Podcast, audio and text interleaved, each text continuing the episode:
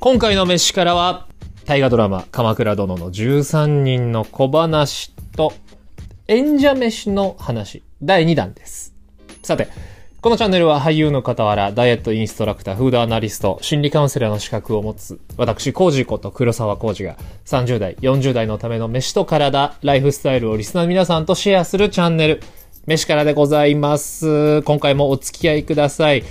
そして、初めましての方も、ぜひお付き合いくださいませ。よろしくお願いします。えーさてさてさてさて、まずは、この話から、かと思います。先日2月の20日に放送された NHK 大河ドラマ、鎌倉殿の13人、第7話、私、コージこと黒沢コージー、出演しておりました。大泉洋さん演じる源頼朝にですね、野襲をかける阿波の国の豪族、長佐の六郎、常友を演じさせていただきました。見ていただいた方、気にしていただいた方、本当に本当にありがとうございました。はい。えー、史実ではですね、ここで退場ですね。もちろんですね、今回の役をいただいた時に、この長澤さん、いろいろ調べるわけです。もちろん当たり前なんですけど、調べるんですけれど、やはりここ、今回のこの7話のシーンが一番の見せどころというか、うんまあ、この人のハイライトだったようでして、はい。えー、ここで退場ですね。残念です。はい。ちょこっと、まあ、だったんですけれども、あの、ね、気づいた方もいるかと思うんですけど、名前がやたら出てきたよね。前半から、長さのよう、長さのようと。で、見ててさ、まあもちろん台本でも、あの、僕の名前出てくるんだけれど、いや、名前出すんだったら、俺出してくれよって思って。あのワンシーン以外にも出してよって。ちょっと、思っちゃったね。うん。まあ、まだね、えっ、と、放送されて1週間も経ってないので、うん、ネタバレ、まあ、うんまあまあまあ、あんま詳しく言うのはちょっとまずそうな感じがするので、伏せますけれども、まあ、お笑いの雷の学さんと同じシーンを演じまして、ね、あの、間の悪い、タイミングの悪い男たちがこう勝ち合ってしまったわけなんですよ。はい。ね。で、ツイッターでもですね、公開をされた私のインタビューがありました。えっ、と、タイガーの公式ツイッターね。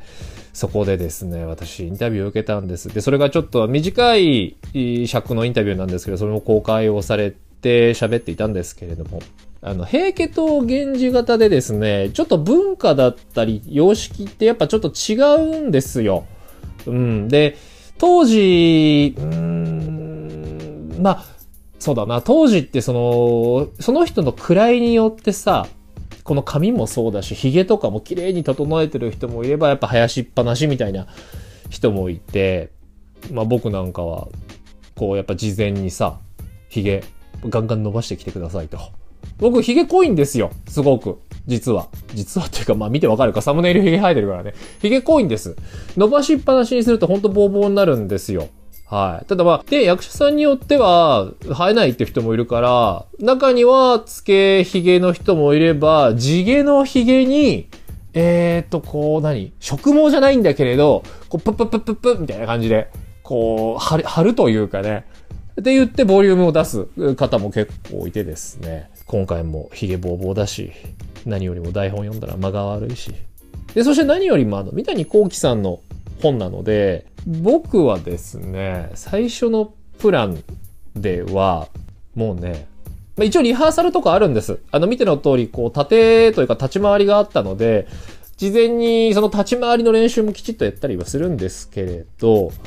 もう最初のプランはね、なんかもうこう、巻き舌とかで喋る、こう、昭和の輩みたいな感じ。ちょっと、うーん、デフォルメというかやりすぎとまではいかないんだけれど、それぐらいちょっとキャラを作っていってもいいのかなって自分の中で勝手に思ってしまって、で、やったんですよ。おらーみたいな感じで。仲間引き連れてね。そしたら監督から、いや、黒沢さん、あのこのシーンは普通でいきましょうと。ザもう武将な感じでいきましょうと言われてしまって。あ、そっちっすかみたいな感じでああいう風になりました。ちなみにこのね、あ、そっちのパターンねって、あの、俳優さんよく言うんですよ。あの、全然自分の思ってたプランと真逆とか、全然ちげえみたいなことを言われた時につい条件反射で、あ、そっちみたいなことを 言っちゃってですね、あまだまだだな、俺もな、と思って。で、あのインタビューはですね、もう本当に本当のもう撮影のマジで直後で、鎧もまだ脱いでない状態。やっぱ鎧脱ぐとすっごい時間かかっちゃうから、鎧脱いでない状態で楽屋でインタビューを受けたので、で、一応事前にインタビュー取りますよとは話は聞いてたけど、本当にこのタイミングで取るんだなと思って。だからなんかあんなそわついたことを言っててさ、あの、鴨川代表とか言って、本当すみません。マジで。はい。あの、ね、もっとこうね、雷の学さんともこう、二人してタイミング悪いっすよね、みたいな感じで、こっとももっとこう、あの、いい意味で滑稽にね、するのかなと思ってたんだけど、普通にこう、真面目にやりました。しっかりやりました。はい。鴨川代表とか言ってすいません。あ、そう、ちなみに私、実は大河ドラマはですね、二度目の参戦でして、で、前回は女城主直虎という作品に、あの、柴咲コウさんの作品に出させてもらって、で、その時はね、龍雲島という、あの、柳楽優弥くんが率いる盗賊団、まあ、盗賊団って言っても、あの、ちょっと義賊寄りなんだけれど、それの一員をやっていました。もう完全に架空の設定です。全く史実にはない架空の一団で、で、まあ、盗賊っていうのもあったので、もう本当に衣装とかは、もう本当何でもありみたいな感じでですね。で、その時は、元狩人の狩っていう役名だったんですよ。で、実はまあその時も俺ヒゲボーボーでさ、かつ、あの、狩人っていうのがあるんで、毛皮、あの、ファーも羽織ってね、僕はいつになったら綺麗なツルピカの肌で、あそこに行けるんだろうと思ってて。ねえ、次もヒゲボーボーなのかなと思って。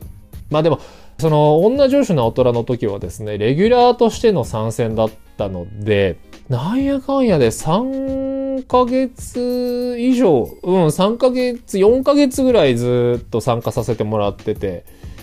ねえ、いや、本当楽しかったです。あそこまで本当に一緒にいると。で、その時に、やっぱその同じ座組というか同じ盗賊団で一緒に、あの、仕事させてもらったのが、柳楽優弥くんと、牧田スポーツさん、そして、新日のプロレスラーの真壁闘技さん。ねえかっこいいんすよ、真壁さん。真壁さんと、あとはまあ、室剛さんだったりとか、田中美桜さんとか。で、もちろん、柴咲コウさん、そして高橋一生くんと、まあ、一緒にやらせてもらって。うんで、高橋一生くんは実は同い年でちょこっとあの、喋ってね、まあ、その後のちょっとあの、あの、ちょっとしたエピソードも実はあるんだけれど、まあ、それはまた後日話として。はい。いや、本当楽しかったです。でも、役者を続ける上ではやっぱりまた大河の現場に戻りたいっていう気持ちが本当に強かったので、今回の鎌倉に参加させてもらって、もう本当に嬉しかったし、次は、あのもっとね、長生きする役で参加できるように精進いたします。はい。ただ、まあこればっかは本当さ、しょうがないんですよ。史実に基づいてますので、はい。えー、また、また、でもね、戻れるように頑張ります。よろしくお願いします。で、ね、この大河効果か、この飯からも、ちょっとだけ伸びました。こう、やっぱいろんな人が興味を持ったのか聞いてくれたようでですね、ちょっと伸びました。はい。あの、初めて聞いていただいた方、本当にありがとうございます。そして、今までも聞いてくれていた方、本当いつもいつもありがとうございます。そして、大河のやつのね、リツイートだったり、いいねとか、本当にいろんなリアクションしてくれて、本当ありがとうございます。まあ、いつもね、タンパク質がどうしたとかさ、俺乱れたぜとか言っておりますが、あんなこともできんだぜ、俺。あんなこともできんです。はい。タンパク質取りすぎてね、屁が臭いだけの男じゃないんだぜ。マジで。見たか？まあ、なんつって、なんつって。えーそんな感じなんですけれども、せっかく、まあ、この大河というか、僕の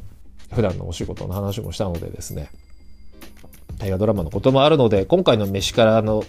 お話的にはですね、演者の食べる飯、演者飯の話第2弾、消え物について話そうかと思います。前回もね、演者飯の話っていうことで、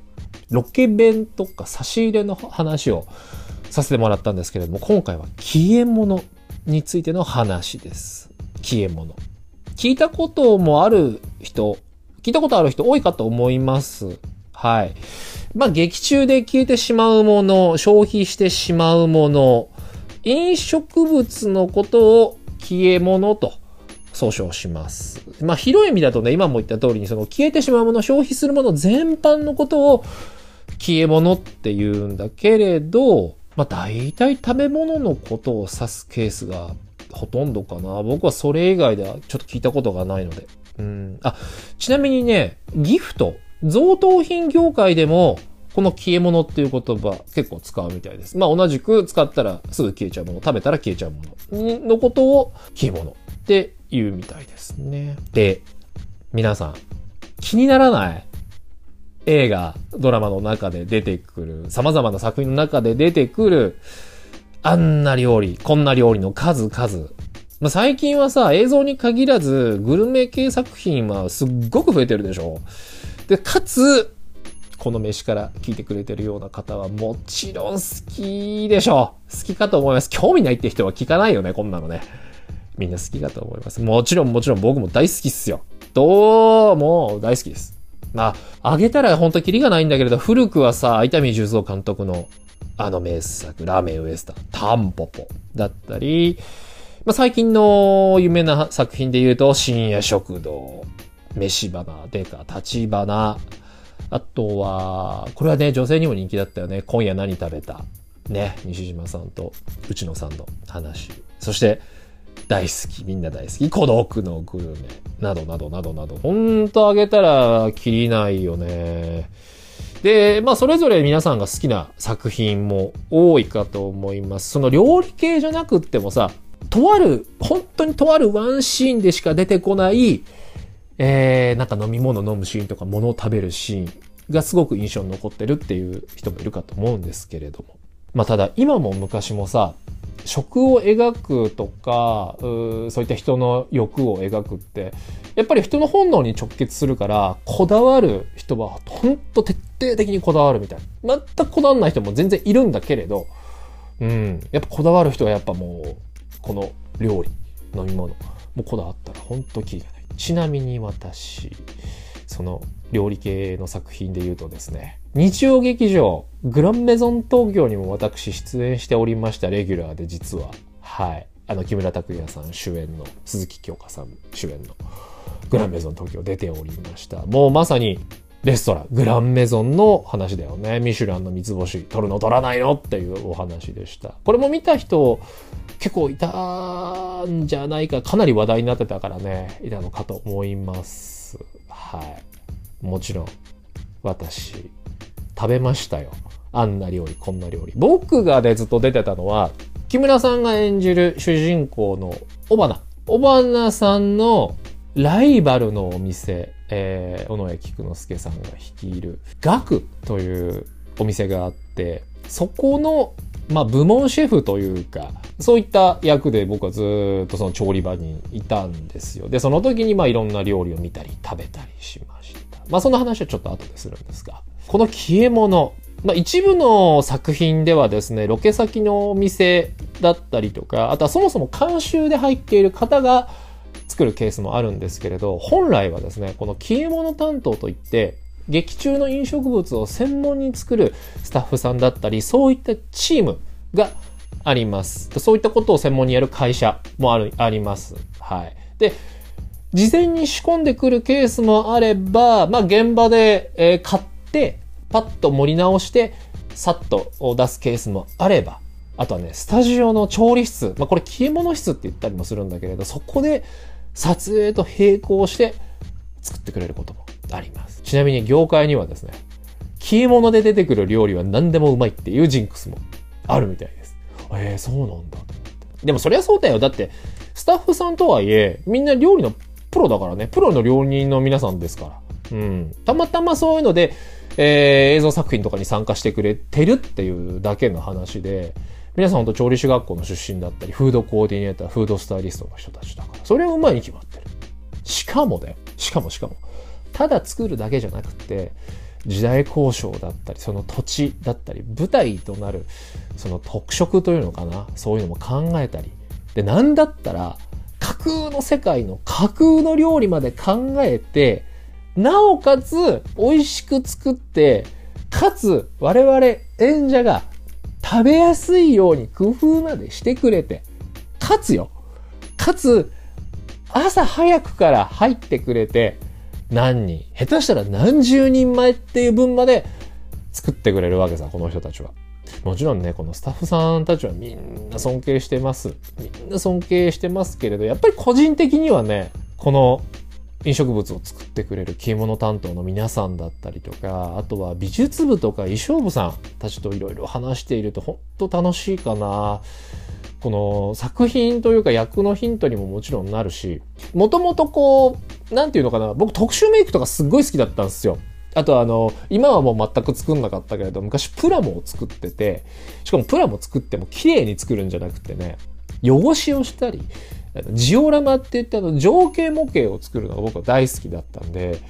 ああいう美術さんたち、大道具さんたちのですね、そのセットの立て込みとかを見るとね、ワクワクしちゃうんですよ。なんですごく楽しくって。で、こういう人たちとやっぱ話してると、このなんだろうな、こういうシチュエーションだからこういう風にしたんだよとか、こういう時代だからこんな風にっていうこだわりを聞くとね、やっぱり世界が広がるという、うん、具体的に見えてくるというか、なんかね、色がついてくるというか、想像に。それがやっぱりお芝居をしてたり、この作品、みんなで作品を作っていったりとか、それの、もうほんとごくごく僕なんかは、もう、もうちっちゃい単位なんだけれど、そういうのに携われてるんだなって思えるところが楽しいところだよね。本当に。と、まあまあまあまあまあ、この、消え物の